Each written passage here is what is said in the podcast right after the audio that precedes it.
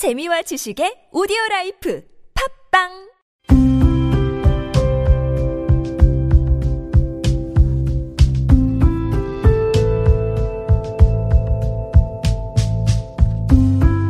칼럼을 읽어드립니다.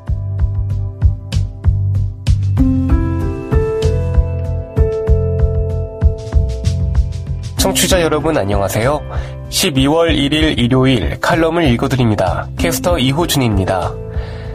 칼럼을 읽어드립니다에서는 여러분과 같이 고민하고 장에게 최신 정보를 담은 글을 골라 전해드리고자 하는데요. 그럼 바로 오늘의 첫 칼럼부터 만나보시죠.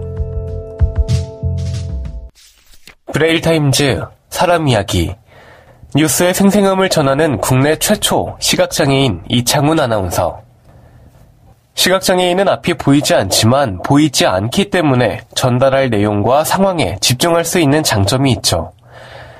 가능성을 확인하기 위한 도전. 그의 도전은 끝이 없습니다. 이번 호에서는 목소리로 현장의 긴장감을 전달하는 이창훈 아나운서를 만나봤습니다. 질문.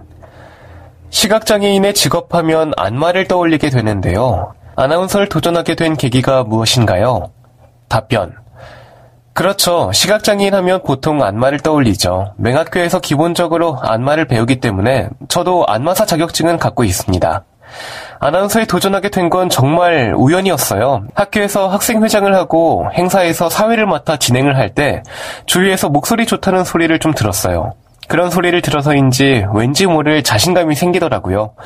평소에 학교 다닐 때 저는 주로 친구들이랑 선배들이랑 야구 중계를 들었거든요.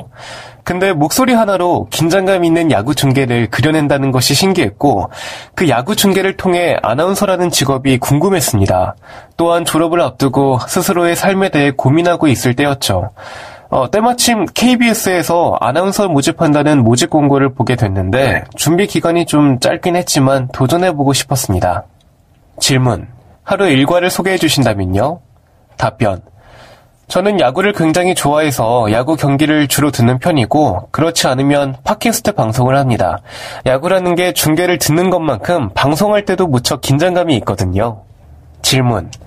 아나운서가 되기 위해 어떤 노력이 필요한지 궁금한데요. 답변.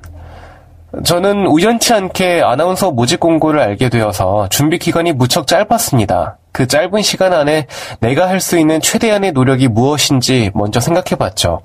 그래서 선택한 게 방송 뉴스 모두를 반복해서 듣고 읽고 그 뉴스를 제가 따라해서 녹음한 후에 녹음된 목소리를 주위 지인들에게 들려주면서 수정하고 발음 연습을 많이 했습니다. 질문. 그럼 지금까지 아나운서로서 생활하면서 어려웠던 점과 보람되었던 점이 있다면 무엇일까요? 답변. 어려운 점은 처음 아나운서가 되고 나서 준비 과정이 짧은 탓에 기본기 다지는 게 어려웠습니다. 이 정확한 발음으로 시청자들에게 뉴스 보도를 전달하는 직업이었기 때문에 아나운서로서의 기본기를 다지는 게 어려웠죠.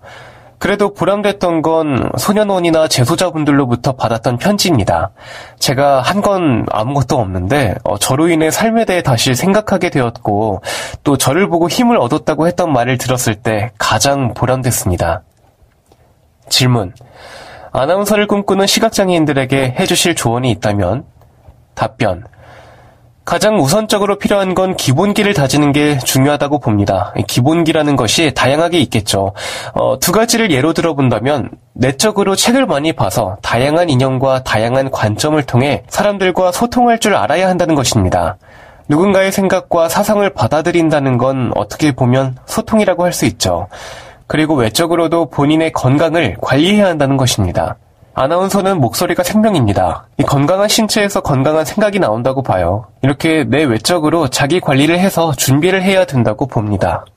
질문. 마지막으로 앞으로의 계획이 궁금한데요. 답변.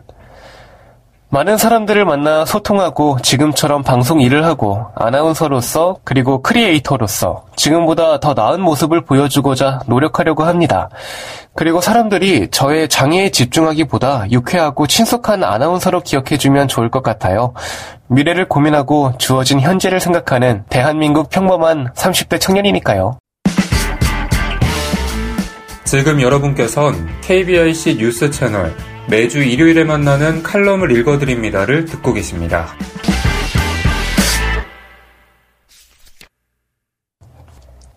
에이블 뉴스, 꼰대, 플러스 갑질의 신세계를 보았다. 나이 듦에 대한 단상, 칼럼니스트 정민권. 원래라는 말은 원래 없겠지만, 사람은 나이가 더 많다고 해서 경험이 더 많다고 해서 저절로 현명해지지 않는다라는 지적을 정문정 작가는 자신의 책에서 하고 있다. 이 말 100% 공감한다. 일을 하면서 이론과 실제의 차이를 느끼면 느낄수록 내 얇은 지식 때문이라는 생각이 들어 누가 봐도 늦은 은퇴를 얼마 남기지 않았음에도 대학원을 다니기 시작했다.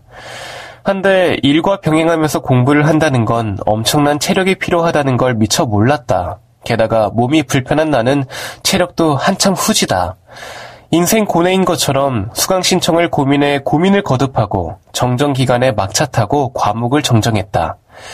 수업의 첫날, 기관에 행사가 있어 부득이하게 결석을 했다. 그 다음 주 수업날, 아마 재학 기수 중 최고령 학생이 아닐까 싶은 어르신이 강의실에 앉아 계신다. 나이 50에 힘들다며 툴툴대고 다니고 있는 내게 부끄러움을 한아름 선사하시는 저분은 어, 림잡아 70은 넘으셨으리라. 와 정말 엄청 훌륭하신 분이 아닌가. 게다가 엄청난 학구열까지 주교제를 비롯해 부교제까지 책을 세 권이나 들고 다니시다니. 수업 시작. 어라 어, 교수와 말다툼이라니 본인이 나이가 많은데 자기 말을 끊지 말라니. 나는 지정된 기관 방문일에 수업이 다 있으니 방문 수업은 못하겠다니. 교수권이 있으면 교수권도 있으니 강요하지 말라니. 어, 수업 시간 내내 불편함을 만드신다. 어, 게다가 말끝마다 자신이 장애인이라는 점을 강조하며 배려받아야 한다는 어필을 말 사이사이마다 조사처럼 쓰신다. 어, 과거 뇌출혈로 쓰러지고 장애가 남으셨다는데 유심히 봐야 티가 날 정도로 경미한 수준이다.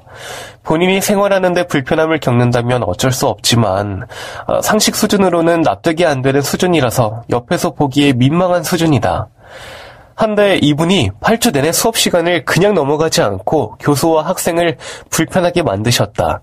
심지어 학생들이 성적 때문에 교수에게 싫은 소리를 하지 못하지 않느냐며 너희들이 하지 못하는 일을 자신이 대신 처리해준다는 오만까지 보이시며 자신의 주장만을 내세우고 교수나 학생들의 말에는 귀를 닫는다. 결국 9주차에 교수가 교체됐다. 학생들은 당황했고 어르신은 으스댔다. 심지어 자신이 뭘 잘못하고 있는지조차 깨닫지 못하고 해막다. 새롭게 바뀐 교수는 성적 처리에 관한 부분을 협의하자고 했다. 부당할 수 있을 수 있겠지만 이미 발표한 학생들의 발표를 본인이 보지 못했으니 발표 부분은 없던 걸로 하고 기말 시험으로 대체해도 되겠느냐고. 모두 동의했다. 딱 한 명만 빼고. 그분은 말도 안 되는 이유를 들먹인다. 자신은 이런 사항을 고려해 시험이 없는 과목을 선택했노라고 이렇게 교수 마음대로 평가 기준을 바꾸면 곤란하다며 장애 학생은 시험을 보려면 편의 보장을 위해 별도의 시험장에서 시험을 치러야 하고 시험 시간도 1.5배의 시간을 주어야 한다는 말 그대로 말도 안 되는 억지를 쓰셨다. 어르신, 지체장애는 시험 시간 1.5배는 해당 사항 없어요. 라는 내 말에 학교 규정이 그렇다! 라며 호통을 치며 입을 막았다. 재빨리 수습하고자 교수가 시험장과 1.5배의 시간을 주고 배려해 주겠다고 했다. 하지만 그분은 자신 때문에 그렇게 번거로워지면 소문이 나서 다른 교수들도 자신을 미워할 테니 자신은 그러고 싶지 않다고 단호히 거절했다. 교수도 학생도 모두 황당하고 어이없고 화가 치밀어 올랐다. 그래서 교수는 어떻게 하고 싶느냐고 다시 물었다. 에, 시험을 보지 말고 리포트로 대체하면 어떻겠느냐? 결국 성적이야 어떻든 시험으로 쉽게 끝날 일이 몇 날 며칠 고생하게 돼버렸다. 나이가 든다는 건 지혜로워진다는 거나 인격이 깊어진다는 거나 그런 일과는 분명 다른 의미다. 그냥 고집스럽고 무차별적이고 막되먹게 늙기만 하는 사람도 있다는 걸 뼈저리게 느꼈다. 또 장애가 배려나 시혜에 있어 무슨 특권처럼 이용하는 장애인을 종종 만나게 되는데 참 여러 가지 생각을 하게 한다. 그럴 때는 괜히 부끄러움은 내 몫이 된달까? 어쨌거나 다음 학기는 이분을 어떻게든 피해야 하는데 아 어쩌다 싶다. 휴학을 해야 할까? 하.